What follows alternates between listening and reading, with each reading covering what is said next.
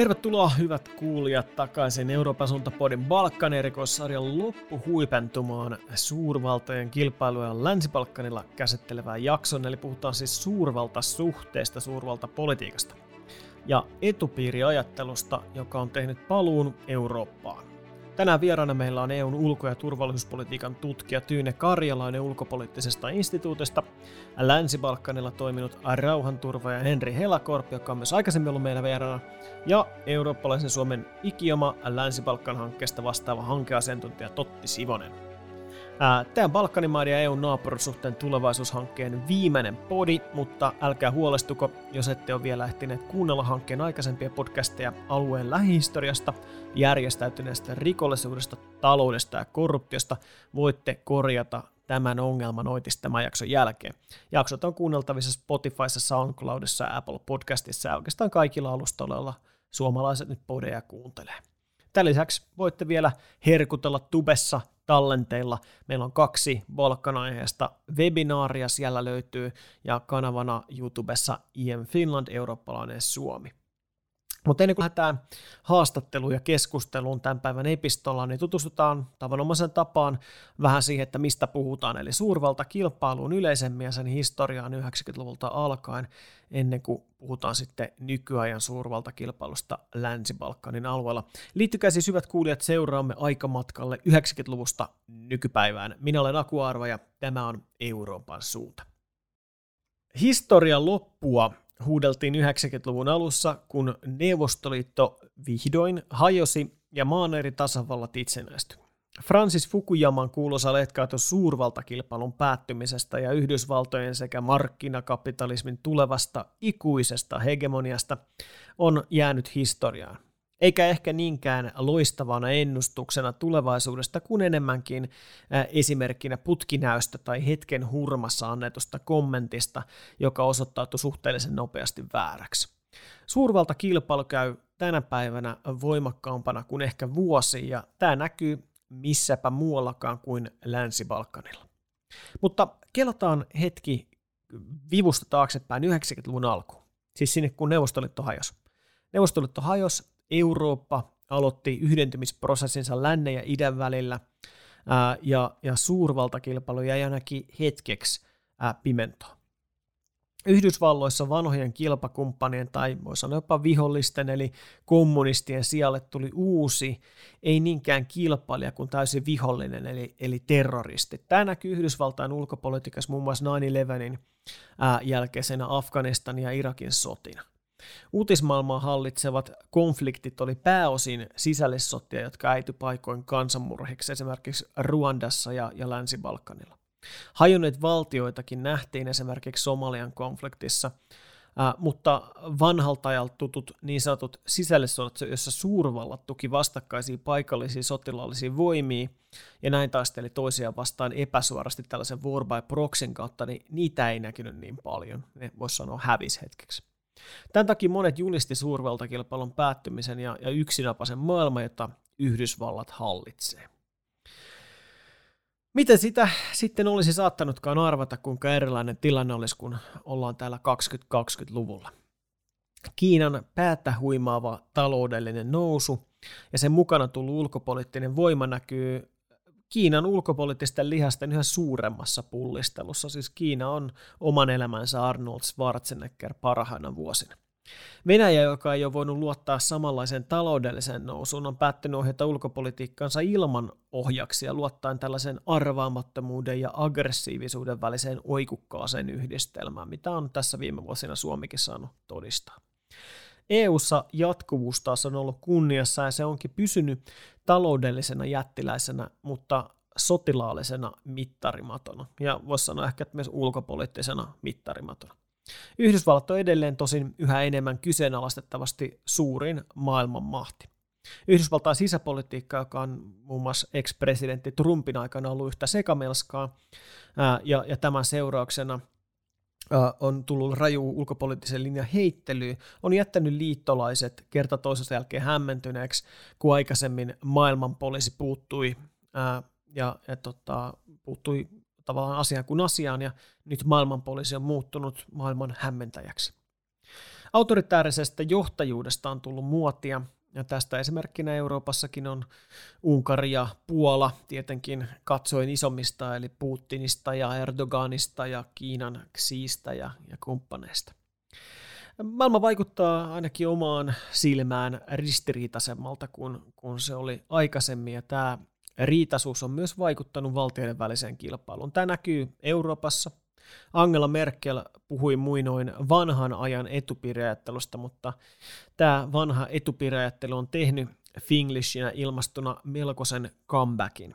Esimerkiksi Ukrainan kriisi vuodesta 2014 on paitsi Putinin kieroutunut tapa nostaa kotimasta kannatusta on myös aito ulkopoliittinen tahto ja tällainen voimanosoitus, jolla pyritään tekemään Venäjästä varten otettava suurvalta ainakin Euraasian alueella sen omassa etupiirissä. Osa tätä etupiiriä on myös Länsi-Balkan, esimerkiksi Venäjällä ja Serbialla on historiallisesti ollut hyvinkin lämpimät suhteet. Myös Turkki, jolla ei nyt samalla lailla ehkä ulkopoliittista lihasta kuin vaikkapa Kiinalla, Venäjällä ja Yhdysvallalla, ja on vielä NATO-jäsen, on pyrkinyt ottamaan yhä aktiivisemman roolin Länsi-Balkanilla, kun, kun Erdogan rakentaa tätä uutta mielenkiintoista ottomanien valtakuntaansa. Onhan Turkki siis historiallisestikin ollut iso pelaaja kyseisellä alueella juurikin ottomaanien tämän entisen valtakunnan aikana. Yhdysvallat taas on meiningeissä mukana siinä määrin, että monet Länsi-Balkanin maat on NATO-maita. Albania, Kroatia, Montenegro, Pohjois-Makedonia kuuluu kaikki sotilasliittoon. Euroopan unioni pyrkii tuomaan alueen lähemmäs Eurooppaa liittämällä ne jäseneksi unioniin. Maantieteellisesti Länsi-Balkanin voidaan ajatella olevan jopa Euroopan sydäntä. Jäsenyysneuvottelut kuitenkin laahaa, suurvalta, suurvaltojen välinen kilpailu alueella voimistuu. Melkoista myllerrystä siis Länsi-Balkanilla. Miten saadaan tilanteeseen selkoa? Tässä meitä auttamassa ovat EUn ulko- ja turvallisuuspolitiikan tutkija Tyyne Karjalainen ulkopoliittisesta instituutista, Länsi-Balkanilla toimijat rauhanturva ja Henry Helakorpi sekä eurooppalaisen Suomen hankeasiantuntija Totti Sivonen. Tervetuloa Euroopan suunta podcastiin, hyvät ystävät. Meillä on täällä tänään lähetyksessä Tyyne Karjalainen, Henry Helakorpi ja Totti Sivonen. Ja tota, äskeisen monologin jälkeen, niin nyt puhutaan sitten tällä köyrillä vähän tätä suurvaltakilpailun historiaa ja, ja tota, nykyisyyttä Länsi-Balkanilla. Aloitetaan äh, ihan aluksi siitä, että, että minkä takia tämä Länsi-Balkanin alue on ollut niin, niin kuin historiallisestikin katsottuna ja, ja tänäkin päivänä niin hirveän tärkeä strategisesti monelle suurvallalle, jos vaikka Tyyne aloittaa tästä. Kiitos. Mm, no ehkä voisin aloittaa tietysti siitä, siitä etupiiriajattelun historian kontekstista, jossa tätä Länsi-Balkanin tämänhetkistä tilannetta on tietysti tulkittava, eli, eli ihan lähtien Neuvostoliiton ja ö, Yhdysvaltojen aiemmasta vastakkainasettelusta, joka nykyään sitten on tietysti enemmän EUn, Yhdysvaltojen, Naton ja toisaalta Venäjän välillä, mutta tähän, kun puhutaan Länsi-Balkanista, niin sitten tietysti tähän soppaan keskeisimpänä uutena toimijana kuuluu Kiina, tietysti myös Turkki, josta varmaan tänään puhutaan. Ja, ja haluan myös mainita, että toki ö, myös EU- ja Euroopan mailla, kuten ö, Saksalla ja Britannialla, on, on aiempaa historiaa Länsi-Balkanin valtioiden politiikkaan vaikuttamisessa. Sitten maantieteellinen sijainti tietysti Euroopan ja Aasian välissä nostaa Länsi-Balkanin relevanssia tämän päivän suurvaltapoliittisessa kilpailussa. Se on, alue on merkittävä energia- ja kauppaväylä sekä ihmisten liikkuvuuden kannalta tärkeä alue.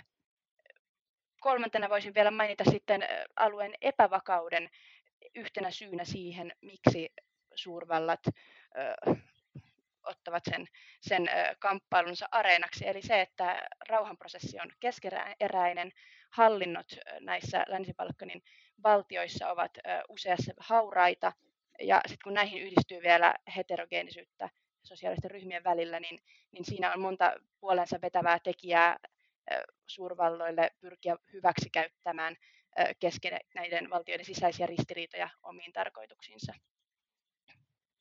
Näinhän se varmasti on. Siis itse muistelen jostain lukion historian tunnelta ja myöhemminkin, että Krimin sotia on käyty melkoinen erä tässä viimeisten tota, vuosien aikana, mutta Länsi-Balkan on ollut vähintään yhtä kuuma sellainen niin kuin hubi, missä erilaiset etupiirit vääntävät Ja ehkä just niin kuin tänäkin päivänä vielä jopa Euroopan unionilta voidaan ajatella tällaisen aika mukavana entiteettinä, niin kuitenkin kyllä sieltäkin kuuluu sellaista suurvaltapoliittista ajattelua, että Balkanin maat nopeasti unionin jäseniksi, jotta ne ei valu jonkun toisen etupiiriin. Että aika silleen mielenkiintoinen, mielenkiintoinen juttu. No otetaan sitten toinen tällainen tota, lähtö- tai lämmittelykysymys. Tähän Natolla on myös aika pitkä tällainen historia, aktiivinen historia Länsi-Balkanin alueella, tietenkin Bosnian, Kosovon sodat 90-luvulla. Ähm, Henry, miten Nato näkyy tänä päivänä alueella? Kyllä se, kyllä se näkyy, näkyy ja toki tietenkin operaatio, operaatiota se on olemassa, KFOR-operaatio, mutta tämä on hyvin laaja kysymys ja itse se näkyy silleen, otan lähestymistavaksi itse asiassa ja Naton pääsihteerin Stoltenbergin ja, ja Serbian tasavallan presidentin Vucicin tapaaminen nyt toukokuussa. Tämä, minkä takia nostan esille muutaman tapaamisen, se vaikutus on erittäin, erittäin kovaa näidenkin kautta. Ja muun muassa Vucic, nyt kun puhutaan Serbiasta, niin se on toki, toki se yksi haasteellinen osa tuossa Balkanilla. Ja, ja siellä, siellä sitten keskusteli Stoltenberg ja Vucicin nimenomaan Naton ja Serbian välistä kumppanuudesta. Ja vakauden ylläpitämisestä sitten Länsi-Balkanilla ja turvallisuussuuntauksista. Ja Stoltenberg totesi, että NATO on sitoutunut vahvaan kumppanuuteen. Ja, ja tuota, mutta oli, oli myöskin totesi sitten, sitten samaan hengenvetoon tässä keskustelussa täysin Serbian puoluttomuutta ja, ja tuota, totesi myöskin sen, että Natolla, NATO, NATO, Serbialla on oikeus valita oma polkunsa. Että kyllä, se, kyllä se Stoltenberg ja Putitsin välinen vuoropuhelu kyseisenä päivänä oli erittäin hieno ja, ja, tuota, ja kyllä, kyllä Stoltenberg totesi kyseisessä keskustelussa nimenomaan sitä, että NATO on sitoutunut, sitoutunut rauhaan ja vakauteen länsi On ollut vuosikymmeniä. KFOR-operaatio, missä Suomikin on ollut, siellä on ollut kymmeniä tuhansia operaatiossa olleita sotilaita, ja tällä hetkelläkin on. Ja Stoltenberg huomautti huomautti muun muassa sellaisesta, mikä, mitä NATO nyt tukee nimenomaan Pelkaradin ja Pristinan välistä normaaliprosessia. Eli tämä on se yksi, yksi iso osa tässä, tässä jutussa. Ja tuota, kyllä Stoltenbergin puolesta, puolesta voisi sanoa sen, että kyllä hän, hän on rakentanut sitä ajatusta sille vuoropuhelulle tuossa länsi alueella. Ja, ja, ja tuota, kyllä tämä on ollut, ollut siis nimenomaan tällä hetkellä voisi sanoa tämänkin kevään aikana huomannut, että miten NATO haluaa vaikuttaa tässä. Ja, ja sitten muun muassa Slovenian pää, varapääministeri ja, ja puolustusministeri ja Tonin oli siellä Naton päämajassa 7. toukokuuta.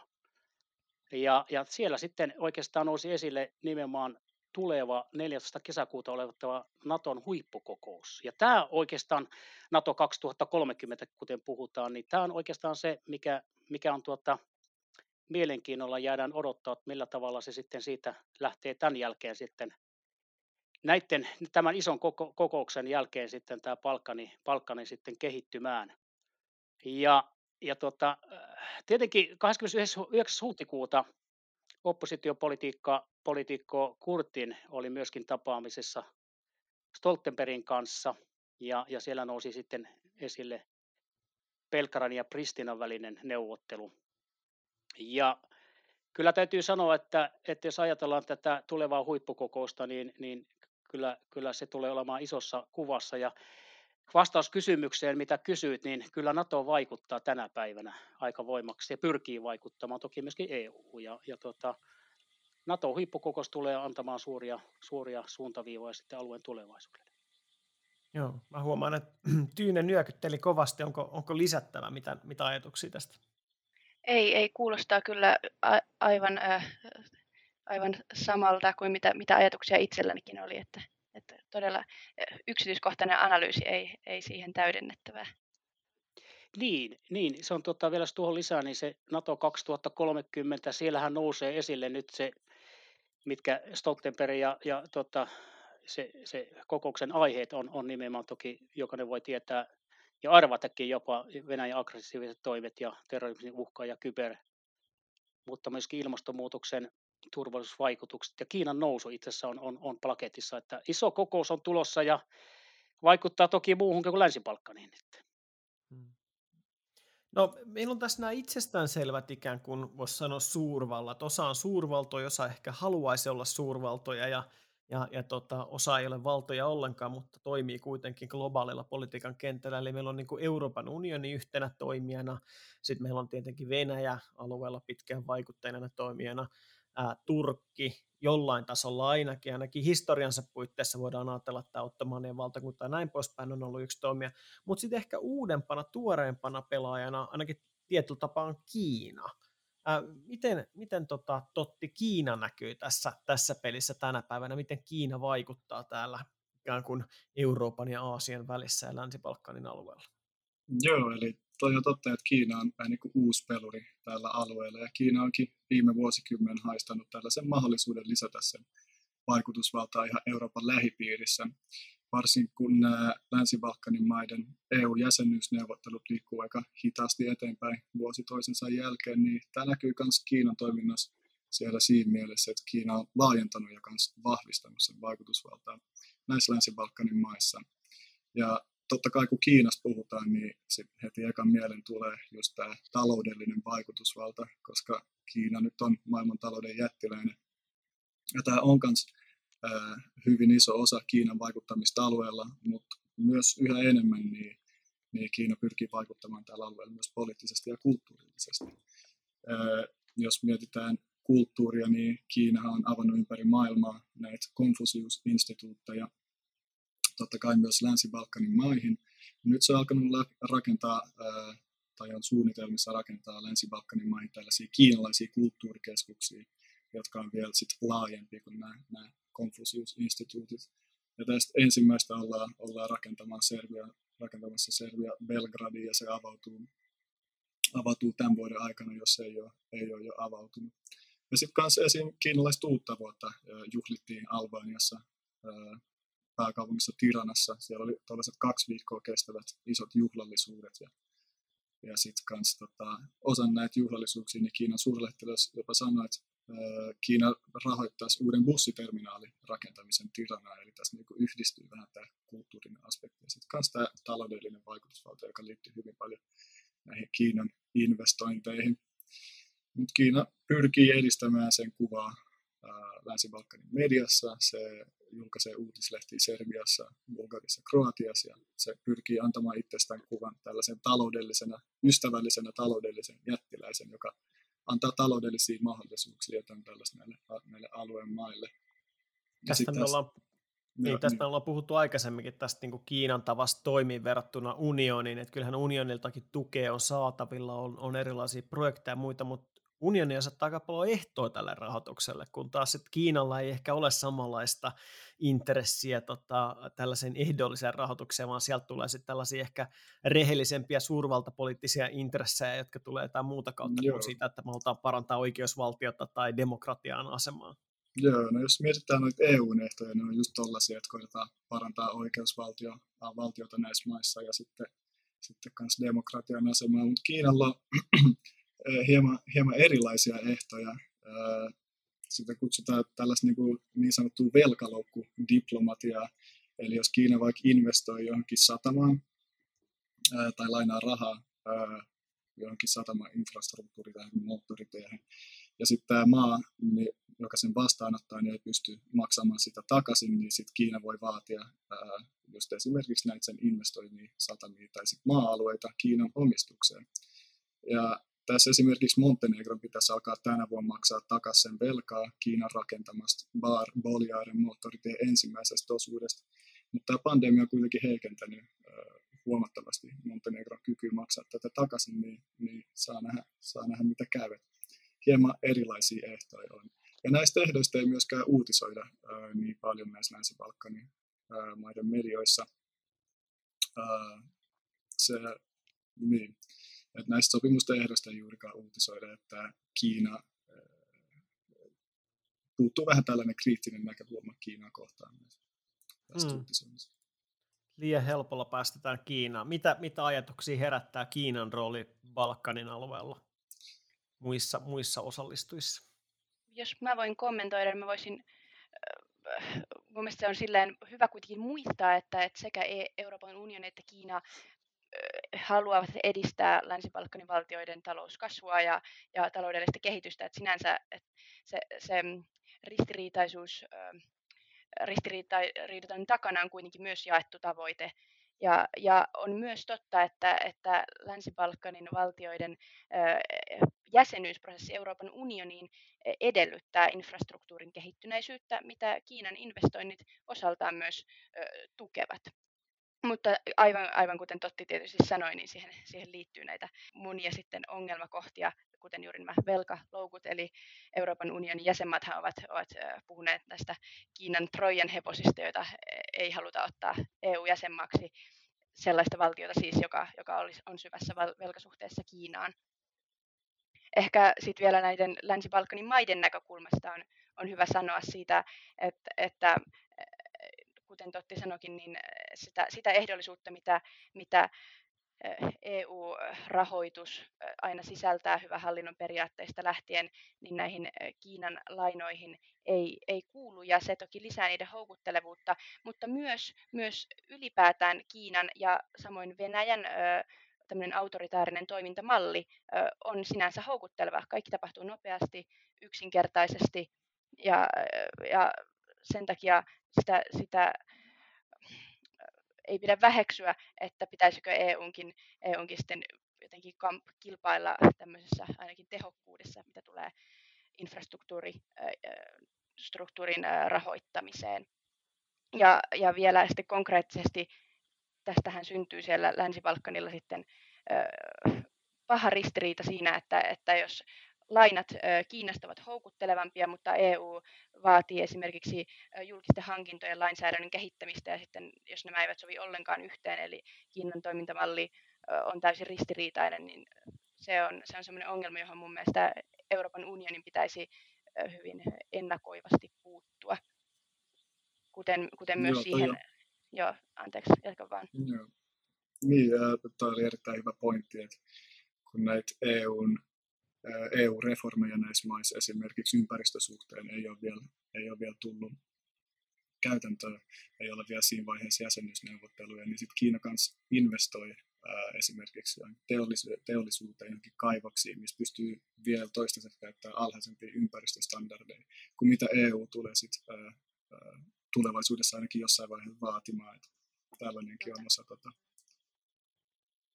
Mielenkiintoiselta kuulostaa, mitä Henri sanoi tähän, ja, ja vielä niin kuin tähän ehkä Kiinaan, tai ja tällaisen, mitä, mitä kuvaili Tyyni äsken, tästä autoritäärinen johtajuus ja muu. Kuulostaako entiselle rauhanturvalle vähän huolestuttavalta? Kyllä, kyllä, olet, juuri oikeassa, jos katsotaan turvallisuuspoliittisesta näkökulmasta, koska kauppapolitiikka sitoo ja sen, sen, sen toimintaympäristöön liittyy turvallisuuspolitiikka. Mä olen erittäin huolissaan sikäli, että, että tota, Kiinan vaikutus. EU on, EUssahan on paljon tästä puhuttu ja, ja tota, jos mietitään NATO-maita, joita länsi on, osa niistä ja osa on EUssa, niin tota, kyllä tämmöinen turvallisuuspoliittinen aspekti, oikeastaan niin vastaus kysymykseen siihen, että entisenä rauhanturvaan ja toivottavasti nykyisenäkin, niin tota, mm. sikäli erittäin huolestuttava, mitä enempi ollaan, ollaan tuota sidoksissa kauppapoliittisissa suhteissa, sen, sen enempi sitä ollaan sitten, se turvallisuusnäkökulma sitten heikkenee.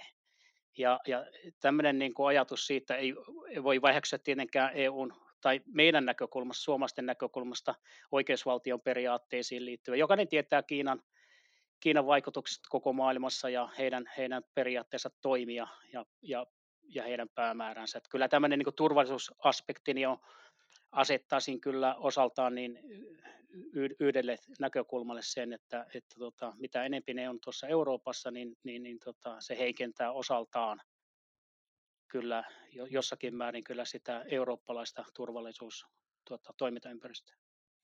Ja tämä on hirveän mielenkiintoinen kysymys. Nostit tämän turvallisuuden ja, ja, tota, ja niin kuin sanoin, niin olet, saattu, ja itse asiassa kuulijamme osa varmaan muistaakin, että Henri on ollut aikaisemminkin meillä vieraana, niin olet toiminut alueella rauhan turvajan aikana. Ja, ja tota, mä oon niin miettinyt tätä koko aluetta silleen, että tämä on vähän ristiriitaista. Meillä on täällä erilaisia pelaajia, ja sitten sit niin kuin Länsi-Balkanin maat itsessään tuntuu ehkä vähän samanlaisilta niin kuin suurvaltapolitiikan uhreilta, kun Suomi tuntui vielä joskus niin kuin 1900-luvun alkupuolella ja, ja toisen maailmansodankin aikaa, ja sen jälkeen sitten tässä niin kuin Neuvostoliiton ikeessä. Ehkä meiltä puuttuu se niin kuin, tavallaan Neuvostoliitto tästä skenaariosta suoraan, mutta joka tapauksessa tässä on niin kuin kohtalaisen pieniä maita, joiden kohtalosta päätetään erilaisten ulkoisten voimien toimesta enemmän tai vähemmän, että heillä on niin kuin tietyllä tapaa aika rajallinen vaikutusvalta niin kuin oman tulevaisuuteensa, tai ainakin heitä pyritään niin kuin vetämään ja manipuloimaan eri suuntiin. Onko tämä mun analyysi ihan niin kuin Ei, päin seiniin, vai onko tässä joku totuuden siellä? Jos otan kopin vielä tähän, tähän niin kyllä, kyllä kun on ollut Irakissa ja Afganistanissa ja Libanonissa ja Eritreassa, ja tämä näkökulma on juuri näin. Ja, ja kun puhutaan tästä kuuluista pelinappulasta, niin tässähän Länsi-Balkanin osalta on myöskin siinä. Se on yksi toimija siinä. Paljon kehitystä on tapahtunut, mutta että kyllä tämmöinen yleinen kuva on olemassa historian näkökulmasta. Se on vaan valitettavaa, että, että siellä sitten niin sanotut pienet valtiot joutuu ikään kuin sivusta katsojaksi ja, ja, ja näin, että, että ei tämä Länsi-Balkaninkaan kyllä eroa siitä ollenkaan. Myöskin historiallisesta näkökulmasta monen, monenkin maan osalta. Viimeksi olin Irakissa ja siellä näkyy, näkyy sitten toki myöskin se suurvalta aika hyvinkin. Toki täytyy todeta sekin, että resurssit eri toimijoilla, eri mailla, Natolla ja NATO-mailla on, on erilaiset, ja, ja tota, mutta kun puhutaan poliittisista päämääristä, kato, politiikkahan se määrittää tässäkin, ja, ja, ja se, se antaa suuntaviivoja sitten sille koko itse käytännön toimijalle tai, tai toiminnolle, ja sitä kautta rakennetaan sitten sitä historiaa. Just näin. Mitä Tyyne, onko tähän lisättävää?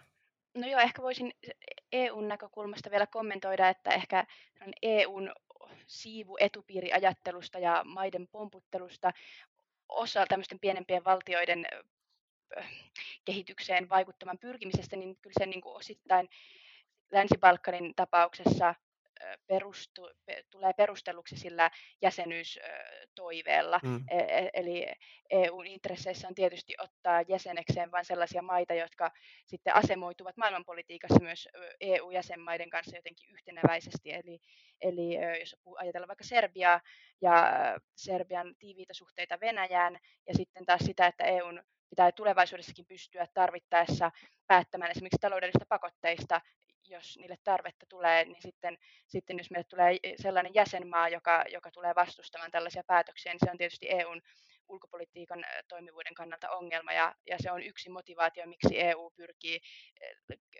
edistämään Länsi-Balkanin valtioiden tämmöistä poliittista ja ideologista länsistymistä tai ainakin Euroopan unionistumista. Joo niin se hyvin kuvailit nyt tuosta tavallaan tätä EUn sellaista eri, niin kuin tietynlaista strategista intressiä Länsi-Balkanilla. Ähm, tässä on niin aika pitkä historia, niin kuin mä sanoin, niin mä oon kuullut jonkun verran niitä puheita tuolla niin Brysselin käytävillä, että, että nämä niin kuin Länsi-Balkanin EU-ehdokasmaat pitäisi ottaa mukaan riippumatta siitä, onko ne valmiita, koska sitten, sitten ne saadaan niin kuin sitoutettua tällaisen eurooppalaisen arvopohjaan ehkä paremmin, ja, ja EU voisi niin kuin kantaa heidät ää, ikään kuin eteenpäin jotenkin. Ni, niin tota, miten sä Tyyne näet tämän niin kuin, ikään kuin EUn länsi-Balkan politiikan tulevaisuuden nyt meillä on tässä paljon muitakin kysymyksiä. Muutamissa jaksoissa on käsitelty esimerkiksi tätä niin kuin, äm, alueella toimivaa niin kuin korruptio, alueella toimivaa järjestäytynyttä rikollisuutta. Siellä on paljon sellaisia niin kuin kipukohtia, maahanmuuttoa, mm. pakolaisuus, pakolaisaaltoja ja muita vastaavia. Niin EUllahan tämä on niin tosi monimutkainen kysymys, että ehkä tätä pidä typistää liikaa, niin kuin mä tein äsken, mutta mikä on se EU niin kuin länsi-Balkanin strategian kulmakivi? Tässä on jopa mm. jäsenyysneuvottelut tyssännyt välillä, vaikka homman piti edetä. Kyllä, kyllä. Mm, no, no toki se ö, jäsenyysasia nyt on, on keskeinen ja, ja siitä riittäisi sinänsä juttua pelkästään, mutta ehkä mä voisin kommentoida, että kun mainitsit tuon maahanmuuttoasian, niin mm. se on kyllä ö, sellainen piirre EU-ulkopolitiikassa, joka, joka on aivan hypähtänyt ö, uuteen ö, arvoon vuoden 2015 jälkeen, eli sitä ennen se oli vain muutaman jäsenmaan agendalla ja nyt, nyt tuntuu, että maahanmuuttopolitiikka on suorastaan EU-jäsenmaita yhdistävä asia ja sen takia se, se on sellainen asia, jota voidaan sitten, niin kuin, josta voidaan yhteisesti sopia, että tästä asiasta sitten neuvotellaan myös Länsi-Balkanin maiden kanssa, koska se on niin korkea prioriteetti kaikille EU-jäsenmaille.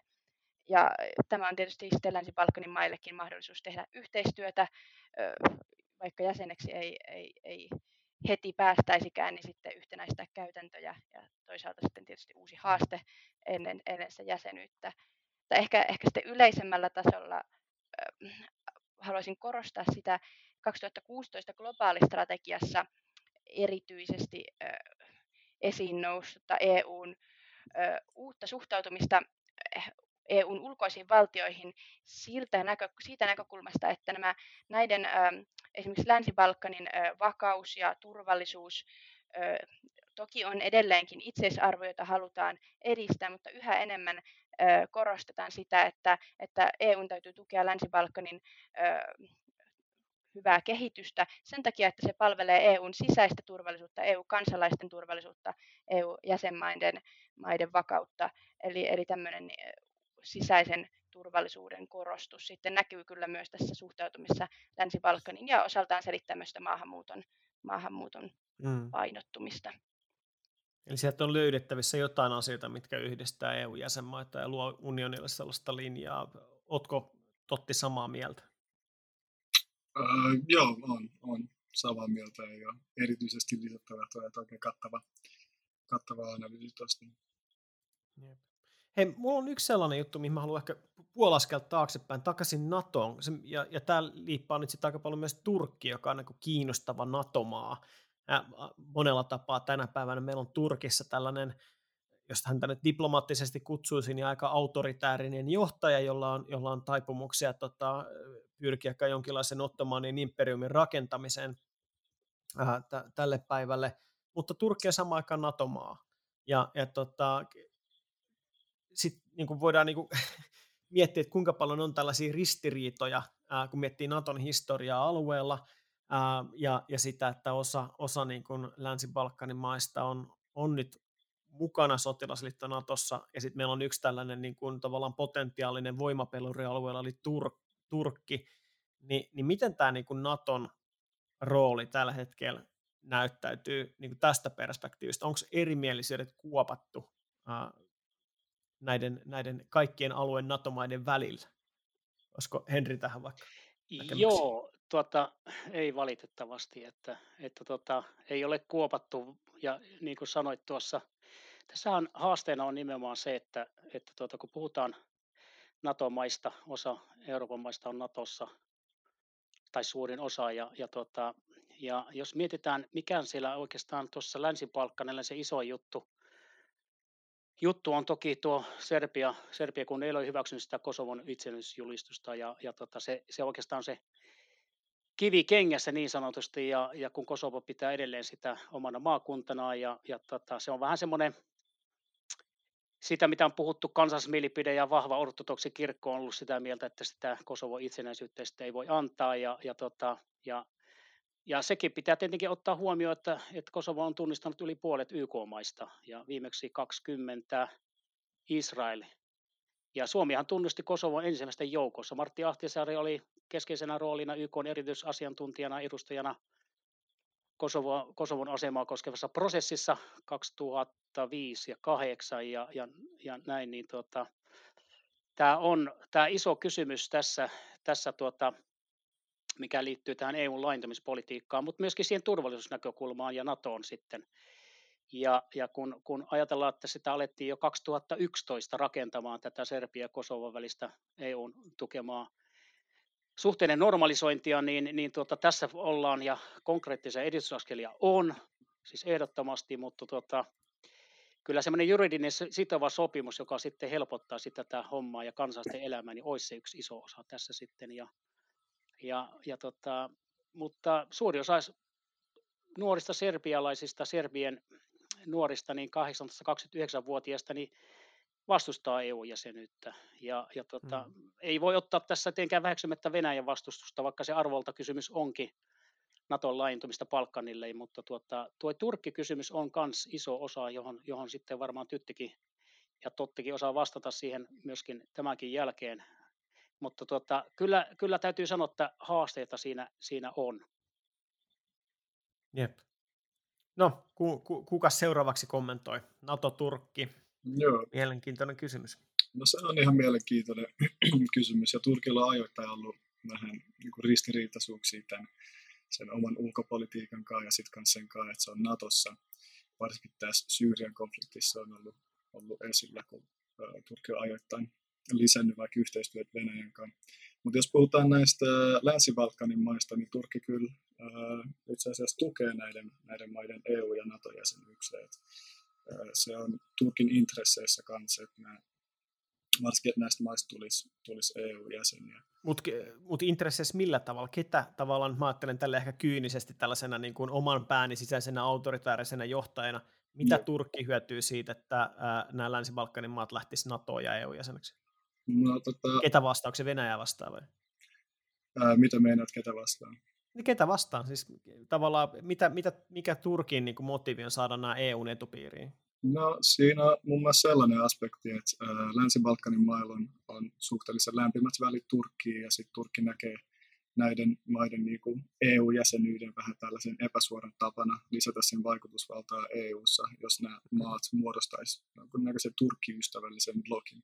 Et kun Turkin omat välit EU on, on rakoillut viime vuosin jonkun verran, niin sitten se käy järkeen tällä tavalla, että Turkki kanssa haluaa Länsi-Balkanin maat Euroopan unioniin. Ja sitten siinä on myös se, että tämä Balkan ja Länsi-Balkan on, on Turkin väylä Eurooppaan, eli Turkin vienti Eurooppaan menee tällä väylällä ja EUn kanssa Turkin ison kauppakumppani, niin siinä, siinä mielessä Turkilla on, on intressejä saada nämä maat osaksi, osaksi, osaksi EUta. Ja sitten siinä olisi myös se vakauttamis- ja stabilisointiaspekti, että sekin, on, sekin on osa sitä. Hmm. Toihan on ihan kiinnostava myös, myös Venäjän kannalta, että, että, että vaikka Venäjä julkisesti tietysti eh, ei, ei tue EUn laajentumista, niin kuitenkin on useastikin todettu, että, että se, että vaikka Serbia tulisi Euroopan unionin jäseneksi, voi olla hyvinkin Kremlin ö, mieleen, sikäli että sitten juuri, juuri kuten, kuten tämän Turkin kohdalla sitten ne vaikutusmahdollisuudet voivat parantua. Kyllä minä EU-johtajana olisin nyt kovin varuillani tästä, että ihan alkoi huolestuttamaan, että tällaisia proksimaita nyt sitten EU-jäseneksi Tota, otetaan tähän, meillä alkaa aika pikkuhiljaa loppumaan, mutta otetaan sellainen niin kuin lopun kierros vielä. Ähm, suurvallat täällä kovasti vääntävät nyt alueella, miettivät. Onneksi on sentään pysynyt nyt niin kuin rauhamaassa pääosin ainakin. Mutta että, että kova vääntö siitä, että, että tota, mihinkä etupiiriin nämä Länsi-Balkanin maat loksahtavat ja minkälainen niiden maiden tulevaisuus. Ja me tullaan ensi syksynä vielä käsittelemään sit laajemminkin nimenomaan näiden maiden näkökulmasta tätä heidän tulevaisuutta. Eli tämä ei ole vaan tällaista suomalaiset puhuu keskenään Länsi-Balkanista juttua. Mutta, tota, mutta tähän tämän jakson loppuun niin sellainen kierros, että, että miltä tulevaisuus näyttää tämän aiheen su- suhteen, mikä suurvalloista, jos näin voidaan kyynisesti ajatella, mikä suurvalloista vie lopulta voiton, uskaltaako joku veikata voittavaa hevosta, jos nyt Tyyna vaikka aloittaa? No, no näin EU-tutkijana ehkä, ehkä haluan, haluan veikata EUn puolesta ja, ja näen ihan todennäköisenäkin sen, että, että mikäli joku näistä Länsi-Balkanin maista etenee Euroopan unionin jäseneksi, niin se kyllä laittaa, voi hyvinkin laittaa sen positiivisen kierteen liikkeelle ja, ja ennen kaikkea sen takia, että yhden onnistuminen tässä prosessissa osoittaisi muillekin, että on mahdollista, että tästä prosessista todellakin mm. seuraa EU-jäsenyys. Tämä viesti Euroopan EU-maiden e suunnasta on ollut osittain vähän epäselvä, että, että semmoista niin poliittista viestiä siitä, että, että kyllä tästä niin kuin, hyvä vielä tulee, niin kyllä kaivattaisiin EU-jäsenmaidenkin suunnasta. Mutta haluan vielä sanoa sen, että, että vaikka se jäsenyys ei heti aukeaisi, niin ehkä kohtalaisen optimistinen tai, tai jossain määrin positiivinenkin vaihtoehto voi olla myös se, että, että, että Länsi-Balkanin maat oppivat hyödyntämään tätä multipolarismia alueella ja, ja, ja E, esimerkiksi se, että Kiina niin aktiivisesti investoi alueelle, on jo aiheuttanut sen, että EU on pitänyt kehittää toimintaansa alueella muun muassa tämä uuden laajentumismetodologian myötä, myötä että, että sinänsä se tämän kilpailuasetelmakin voi muuttua hyödyllisemmäksi näille länsi maille, sikäli kun ne oppivat sitä siinä toimimaan ja, ja sitten nämä kilpailevat EU ja Kiina vaikka tekevät aina parempia tarjouksia kumpikin puolellaan, että, että nyt aika valo, valoisat skenaariot. Valoisat skenaariot ja tällainen kosiskelukierros käynnissä nyt länsi maiden suuntaan näiden suurvaltojen toimesta. Aika mielenkiintoista. Mitä sanoo Totti? No, mä oon Tyynen kanssa samaa mieltä siitä, että ainakin toivon, että EU, EU olisi tässä se, se, se voittava hevonen. Ja, no jos mietitään vaikka EU on näiden alueiden maiden suurin kauppakumppani ja sitten kanssa näiden jäsenyysneuvotteluiden mukana on, on luotu linkkejä ja siinä, siinä mielessä olisi ehkä todennäköisintä, että, että vaikka näitä maisille revitään moneen suuntaan, niin ehkä EU, EU vie sitten lopulta sitoo nämä alueet tiiviimmin tai osaksi Eurooppaa. Hmm. Näin mä ainakin toivoisin. Entäs Henry? Mahtavaa positiivista, näin pitää ollakin ja allekirjoitan tuon. Ja, aikoinaan tuossa joku aika sitten YK yleiskokouksessa nimenomaan, nimenomaan tuli sellainen kommentti, missä, missä EU-roolia sitten tota, Serbia-Kosovon vuoropuhelua tota, korostettiin ja, ja, ja tota, kyllähän se 20 erityisedustajaa Miroslav Lajecak, joka, joka sitten tuli tähän Slovakian entiseksi ulkoministeriksi, niin on, on toiminut kyllä erittäin hyvin. Ja kyllä mä uskon tähän, niin kuin, niin kuin tuossa, tuossa kummatkin sanoi, niin kyllä positiivisesti näyttäisi siltä, että, että tota, tämä näyttää hyvältä. Ja ehkä Kiinan vaikutus ehkä on sikäli hyvä, että sitten vähän laittaa EUta vähän paneutumaan tähän länsi tilanteeseen ja käymään vuoropuolella. Nyt hyvät ystävät, tietenkin pitää muistaa se, että tämä on globaali asia ja aina toivoisi, että myöskin Kiinan osalta kuin kaikkien suurvaltavaltioiden osaltakin, niin käytä sitä globaalia vuoropuhelua myöskin länsi osalta. Siinä Venäjä, Kiina ja Yhdysvallat ja, ja, ja näin, niin se, se ei ole yhden toimija eikä kahden, vaan tämä on globaali kysymys, jossa, jossa tuota, vuoropuhelua pitää vaan nostaa, ja EU voisi olla siinä aika voimakkaana sitten tekijänä. Hyvältä mm. näyttää. Hyvältä näyttää. Vielä ihan sellainen niin kuin, kyllä-ei-tyyppinen kysymys loppuun. Tulisiko näitä Länsi-Balkanin maita, jotka nyt on ehdolla unionin jäseneksi, ottaa jäseneksi ennen kuin ne on valmiita? Onko EUlta tällainen suurvaltapoliittinen intressi? Vai pitääkö ehtojen täyttyä? No kyllä mä, kyllä mä itse niin kuin näen tärkeänä mä aloitin nyt pitkästi, mutta tärkeänä sen, että, että EU on tehokas ja tehokas ulkopoliittinen toimija, että, että sellaista jäsenmaata ei kuitenkaan pidä ottaa, joka rapauttaa, rapauttaa EUta ö, sisäisesti ja ulkois, ul, niin kuin sitten ulkopoliittisena toimijana. Eli, eli kyllä siinä mm. jotkut standardit pitää kuitenkin olla. Mitäs Totti?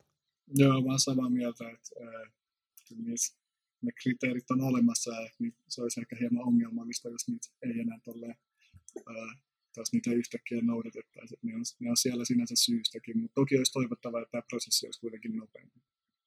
Ja Joo, ei pidä ottaa. Ehdottomasti pitää täyttää ne oikeusvaltion periaatteet ja, ja sen, sen mukaiset, mitä nyt tässä EU on, on, on peräänkuuluttanut ihan historian näkökulmastakin.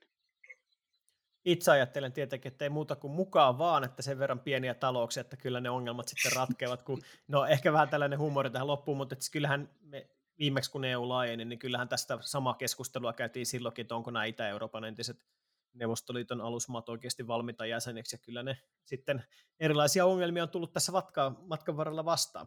Mutta hei, äh, kiitos tästä, olisi ollut kiva jatkaa pidempääkin keskustelua, mutta podcasteissa aika on aina rajallinen, eli kiitos Tyyne Karilainen, Henri Lakorpi ja Totti Sivonen äh, osallistumisesta tähän jaksoon.